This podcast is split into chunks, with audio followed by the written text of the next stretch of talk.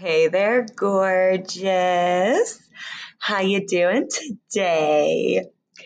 So, I wanted to come in here and remind you that and hear me out on this, okay? But it's okay for things to be good. Like it's okay for life to be awesome. Like it's okay for you to genuinely be happy. If you're anything like me, which if you're listening, there's a chance you relate to me, you know, in some way. So you're probably like me. You've experienced something in your life. You've experienced some traumas, some abuse, some neglect, maybe. You've experienced something that has put you in this state of mind where you're perpetually waiting for the other shoe to drop.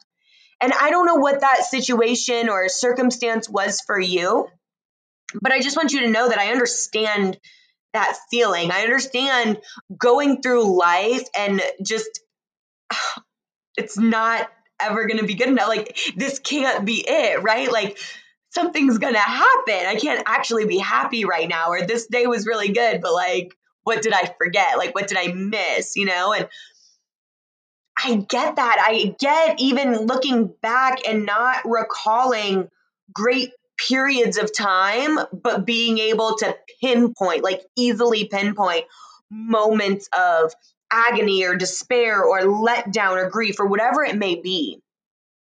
So I just want you to know you're not crazy and you're not alone. This is something the brain really does. This is a coping mechanism. Um, but the other shoe doesn't have to drop and like your world doesn't have to collapse in around you and you know whatever it might be the first couple years of my marriage i was just convinced he was just going to leave. Like i don't know. I i don't know where he was going to go exactly. I don't know what like where was josh up to but i was pretty convinced one day he just wasn't going to be my husband anymore. Uh, just weird, crazy things like that. And we all have something. And maybe maybe we don't all have it. No, that's a projection. Like I'm not going to put that on you. We don't all have it. But for the ones who do have it, okay? The people who who get what I'm talking about right now, hear me and just feel this for a minute. It's okay. Like it's all good.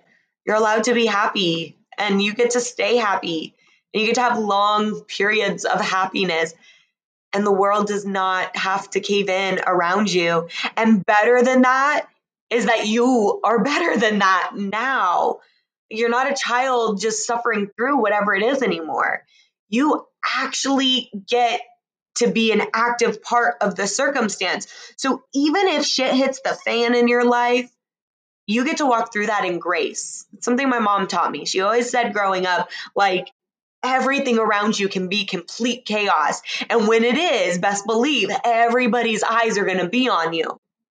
You need to know how to walk in grace. And she said the only way that you can ever know how to walk in grace is to give people grace. And that's how she taught us to just not be judgmental day to day, right? Like every single day, give people grace. When they mess up, give them grace because there's going to be a day where you're going to be walking through the fire all eyes are going to be on you.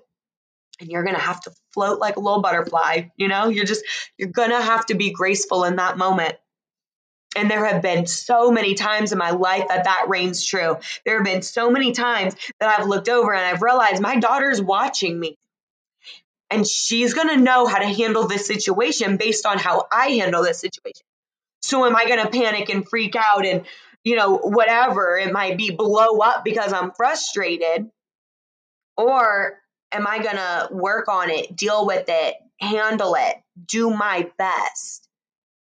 So I just want to encourage you to just be your best you and to move forward in a state of grace without this expectation of the other shoe dropping. All right. I just, I want you to remember that you get to be happy and stay consistently happy. That is your choice in life.